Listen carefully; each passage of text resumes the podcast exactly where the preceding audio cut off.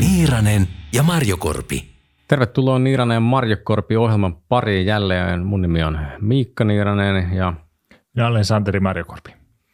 Tänään me ollaan ajateltu käsitellä äh, sellaisia aiheita, mitä tota, jälleen on jäänyt katveeseen mielestäni suomalaisesta kulttuurista noin yleisesti. Ja, ja ne käsittelee jumalatodistuksia ja sitten semmoista aihepiiriä, mitä ylipäänsä uskosta, mitä voidaan todistaa ja ikään kuin aikuisten oikeasti tietää. Mm.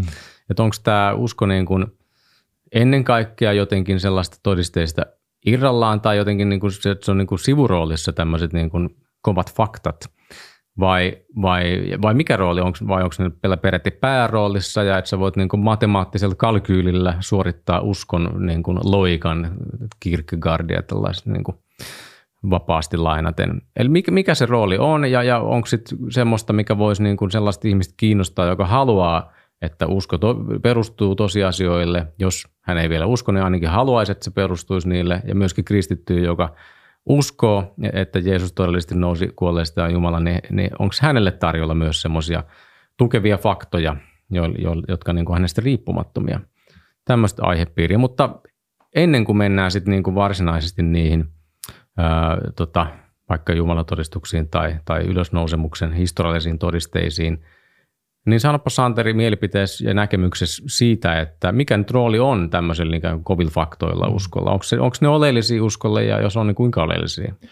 Kyllä mä lähden siitä, että, että Jumala on täysin tuonpuoleinen, niin sen takia sellaiset puhtaasti ainakin empiriaan havaintoihin liittyvät todisteet, joita usein vaaditaan, että Jumalan pitäisi näyttäytyä minulle tai uskon sitten kun näen, niin ne on tavallaan niin kuin määritelmällisesti mahdottomia. Että Jumala on, on täysin tuonpuoleinen ja me olemme täällä luodussa todellisuudessa ja tämä luotu ja luoja on, on täysin eri asioita. Ja, ja niin kuin määritelmällisesti on mahdotonta, että kukaan näkee kaukoputkella avaruudessa Jumalaa tai Juri Gagarin, jos hän lentää siellä raketilla, niin hän ei, ei sitä Jumalaa siellä näe. Et Jumalaa ei voi tällä lailla havaita. Mutta sitten tietenkin on tällaisia niin kuin järjellisiä syitä uskoa Jumalaan siitä huolimatta, vaikka meillä ei olekaan niitä ää, empiirisiä todisteita suoraan. Mutta toisaalta kuitenkin mä ajattelen, että ihminen on sellainen olento, että toimii usein jokin muu vaisto edellä kuin järki. Ja usein myös tässä jumalauskon kohdalla niin se menee niin, että me ensiksi vakuutumme Jumalasta jotenkin muuten ja sitten jälkikäteen niin kuin löydämme sille myös sitten rationaaliset perusteet, mutta se ehkä jonkinlainen uskonnollinen kokemus tai jonkinlainen vakuuttuneisuus on, on niin kuin ehkä ensisijainen verrattuna niihin rationaalisiin argumentteihin.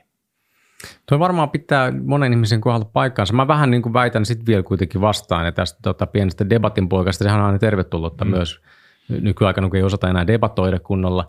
Niin tota, väittäisin siinä mielessä vastaan, että toisaalta vaikka ehkä suuret joukot on omaksuu uskon just tällä tavalla, niin kuin sä kerroit, eikä siinä mitään vikaa sinänsä ole, olekaan. Mutta on sitten kuitenkin ehkä nimenomaan sit niin kuin koulutetumman väen parissa, mm. jotka ainakin sanovat näin. Ja monet on sanonut, että he ovat itse asiassa vakuuttuneet just järjellisesti mm. Jumalan olemassaolosta.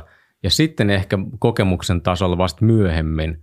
Mä luin kesällä esimerkiksi tuon C S Lewisin äh, kirjan, Ilon yllättämä, ja vaikka hän ei ehkä tällainen niin perinteisesti jumalatodistuksiin vedoten tullutkaan uskoon, mm. niin hän kuitenkin sanoo siinä, että hän oli niin kuin ehkä Englannin vastahakoisin uskoon tulija, ja, ja vasta ne kokemukset ja tahto mm. ja mielikuvitus tuli oikeasti myöhemmin. Että se, hän kuvasi sitä, että, että se hänen uskoontulo olisi, hän ei niin kuin etsinyt mitään, tai jos etsi, niin se oli enemmänkin semmoista etsintää kuin, että hiiri etsii kissaa. Mm.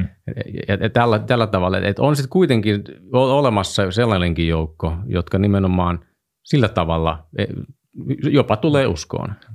No en varmaan kiistä, kiistä tätä kyllä sinänsä, mutta mä uskoisin, että esimerkiksi kun molemmat tiedetään tämä Jonathan Haidt, josta me ehkä puhutaan myöhemminkin tässä ohjelmassa, sellainen sosiaalipsykologi, joka on tutkinut ihmisten moraalisia ja poliittisia arvovalintoja, niin hänellä on sellainen aika vahva, vahvasti minusta hän perustelee sitä, että useimmat meidän ratkaisusta on semmoisia, että meillä on semmoinen vahva sisäinen tunne tai intuitio, jolle me sitten keksitään jälkikäteen mm. niitä perusteluita.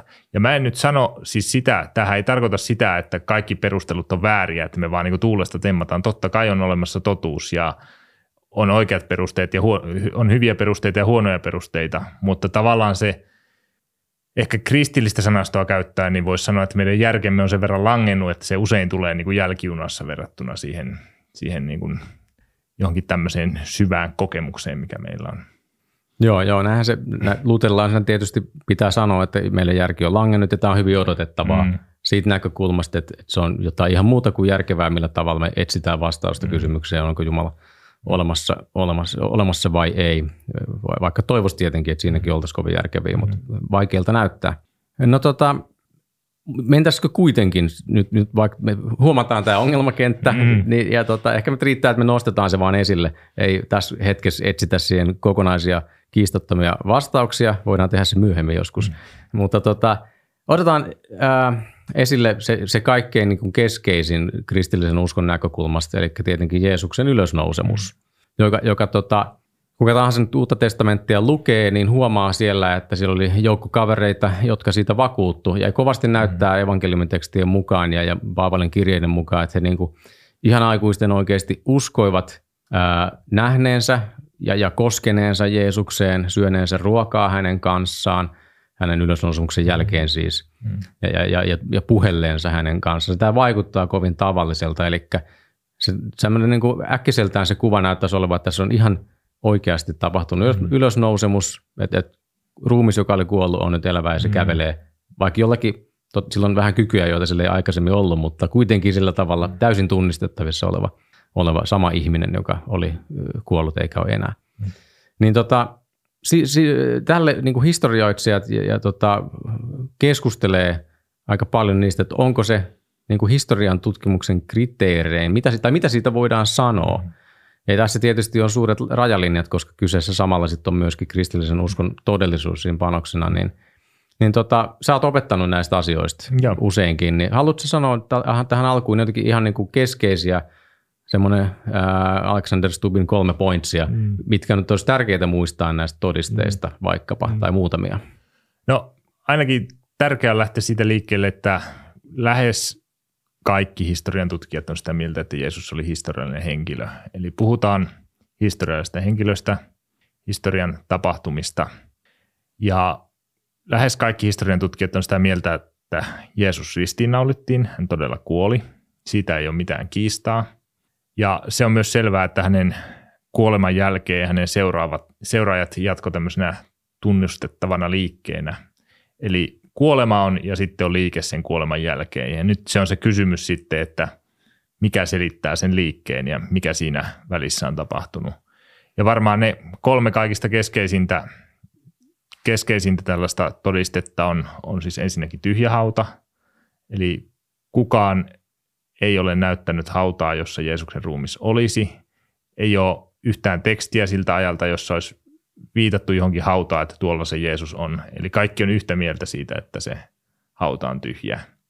Eli, eli mä vielä tähän vielä tarkennan. Eli toisin sanoen historiantutkijat on siitä mieltä, että me, ne tekstit, jotka kertoo, että Jeesus haudattiin johonkin, niin, niin me voidaan luottaa siihen, että se pitää paikkansa mm. ja, ja, sitten, ja myöskin se, että että tota, se hauta oli sitten tyhjä mm. syystä tai toisesta.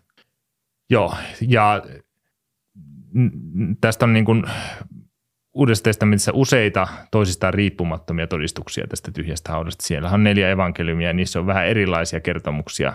Monesti sitä vähän ihmetellään, että miksi ne ylösnousemuskertomukset on, on niin erilaisia, mutta se on tavallaan kuvaus semmoisesta tapahtumasta, joka on hyvin kaoottinen ja jolle ei ole oikein selitystä. Ja se on hyvin luontevaa, että kun tämmöinen tapahtuma tapahtuu, niin kaikki kirjoittaa ja tulkitsee sitä vähän eri tavalla. Ja, ja, ja nämä kaikki tekstit oikeastaan on yksimielisiä siitä, että siellä se hauta, hauta on tyhjä, nämä varhaisimmat tästä tapahtumasta kertovat tekstit.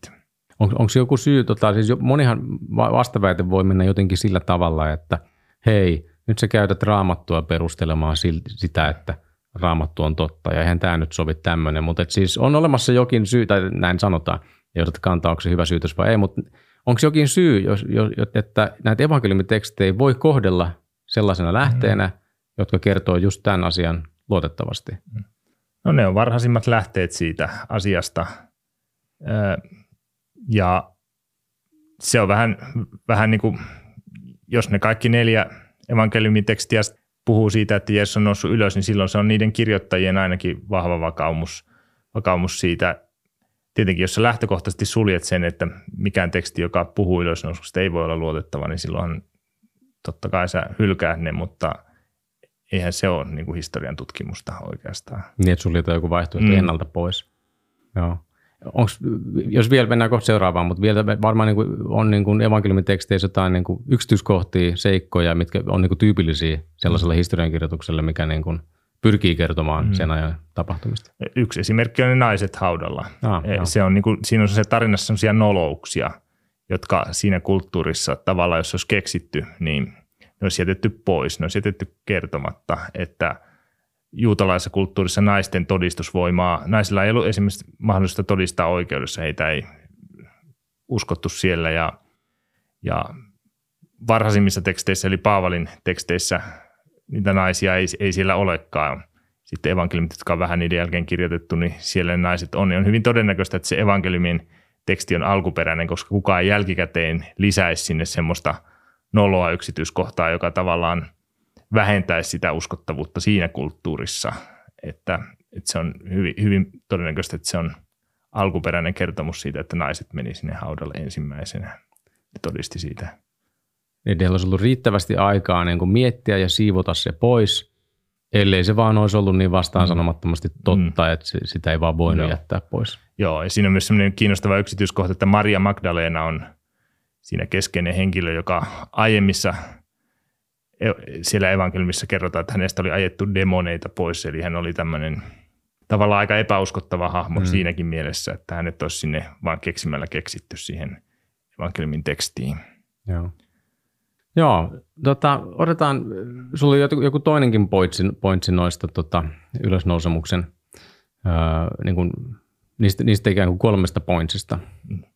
No seuraava on tietenkin se, että aika iso joukko oli opetuslapsia, jotka uskovat nähneensä hänet ja joille Jeesus ilmestyi. Ja he uskovat, että nämä ilmestykset on ihan niin kuin totta ja he niistä todistivat ja, ja, ja kertovat tämän Jeesuksen kuoleman jälkeen. Ja näitä on, ei ole vaan niin kuin yksi tai kaksi, vaan niitä on, meillä on ensinnäkin eri teksteissä niitä useita. Sitten Paavalin tekstissä kerrotaan jopa jossain, että siellä oli yli viisisataa veljää, joille hän näyttäytyi.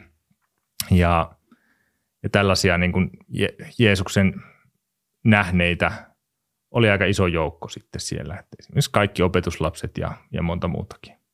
Pysähdytään hetkeksi tähän, sen, sen nimenomaan tähän lukumäärään, että niitä on paljon niitä todistajia. Nyt joku jälleen, jos mä, jos mä leikin, leikin tässä paholaisen asianajajaa, niin, niin joku huomauttaa siihen sen, että no mut hei, nämä kaikki ei kuitenkaan ole kirjoittanut omaa erillistä kertomustansa, josta olisi jotain alkutekstien kopioita jäljellä.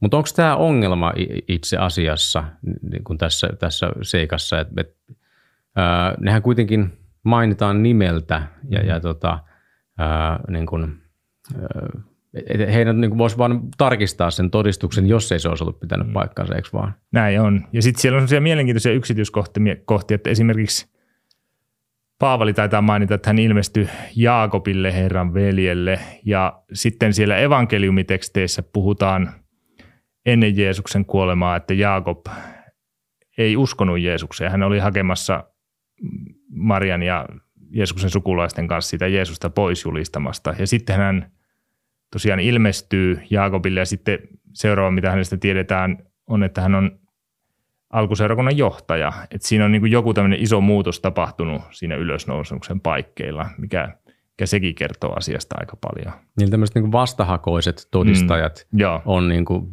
päätynyt sitten niin kuin toiseen mm. johtopäätöksiin, mitä he ennen mm. Jeesuksen kuolemaa mm. hänestä ajatteli. Mm. Ja Paavali on tietysti kuuluisin mm. näistä, paitsi Uudesta testamentista, mutta myös varmaan omana aikanaan no, ehkä oli kuuluisin. Juuri. Näin juuri, että Paavalihan kanssa vainus kristittyä ennen kuin Jeesus hänelle ilmestyi. Ja Joo. sen jälkeen kirjoitti näitä tekstejä sitten, josta voidaan lukea tästä. Joo, kyllä.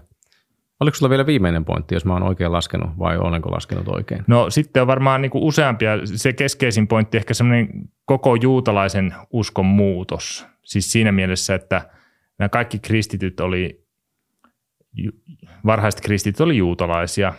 Jeesus oli juutalainen ja opetuslapset oli juutalaisia. Ja juutalaisuus oli tiettyjä semmoisia aivan äh, niin kuin täysin lukkoon lyötyjä asioita, joita on mahdoton muuttaa. Yksi semmoinen on esimerkiksi sapatti.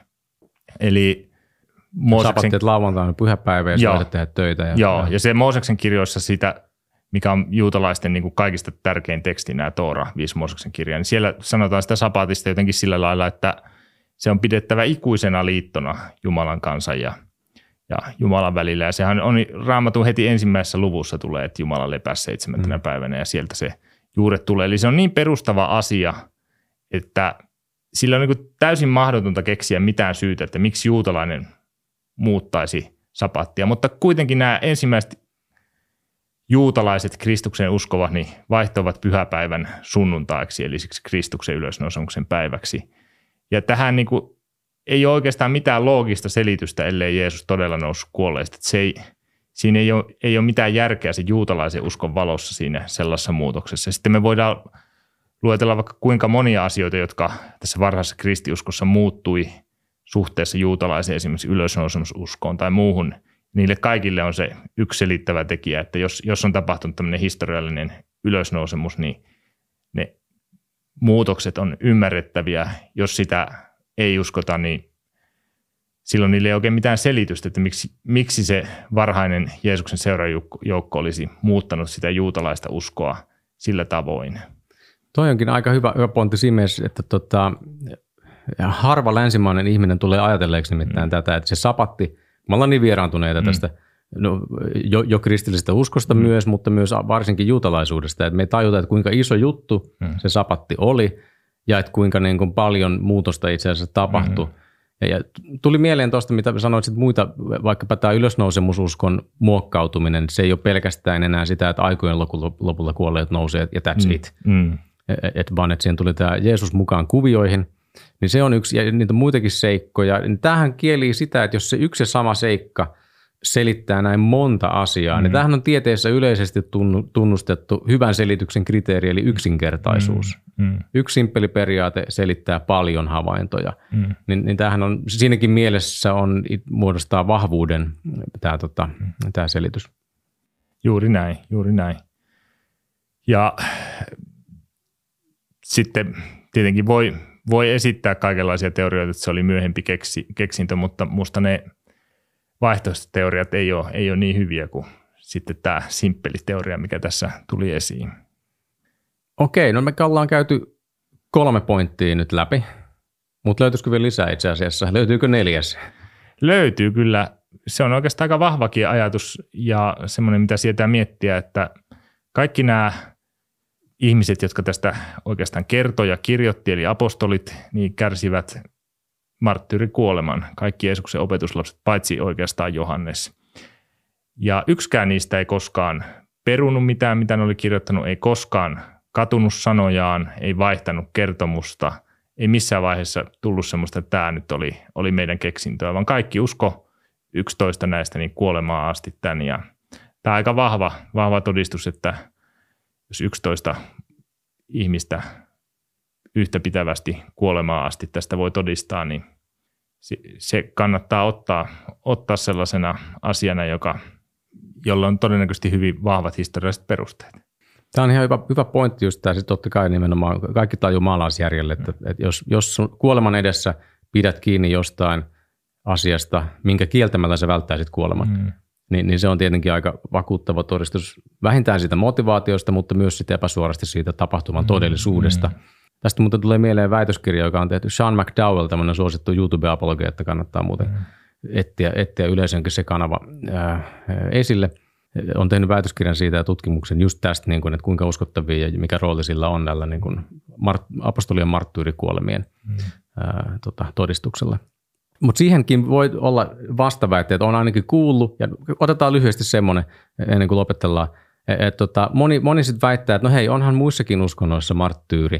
mm. marttyyrejä, jotka todistaa, vaikkapa muslimit todistaa niin kuin sen oman uskonsa puolesta, kun he kärsii, kärsii marttyyrikuoleman, joko niin kuin muuten tai sitten sodassa saatetaan pitää marttyyrikuolemaa pätevänä, niin, niin miten nämä, eroavatko nämä jotenkin nämä, nyt nämä apostolien marttyyrikuolemat mm. tästä, ja, ja jos, niin, niin miten? Ja hyvä pointti.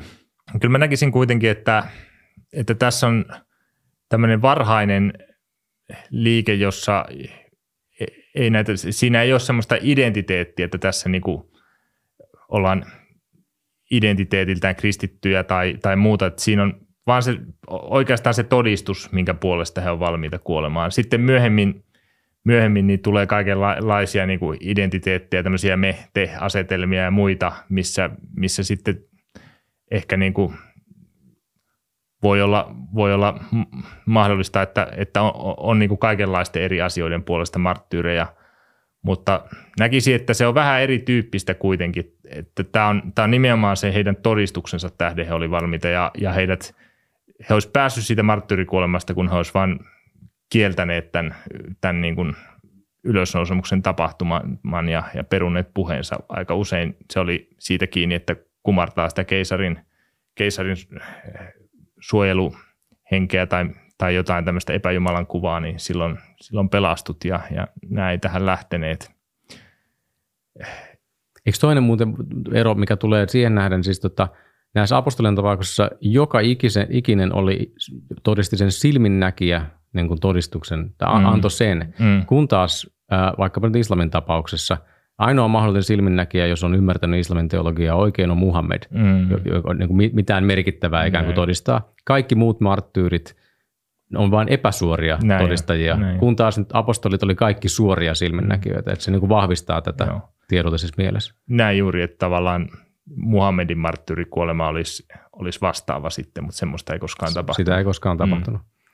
Joo. Okei. Hei, tässä on hyvät neljä pointtia Ka- kaikille katsojille. Voitte ottaa takataskuun työpaikkojen kahvihuoneelle. Sitä varten näin nyt esitetään, että juuri siellä tai koulussa tai muualla niitä tekin voitte, voitte esittää.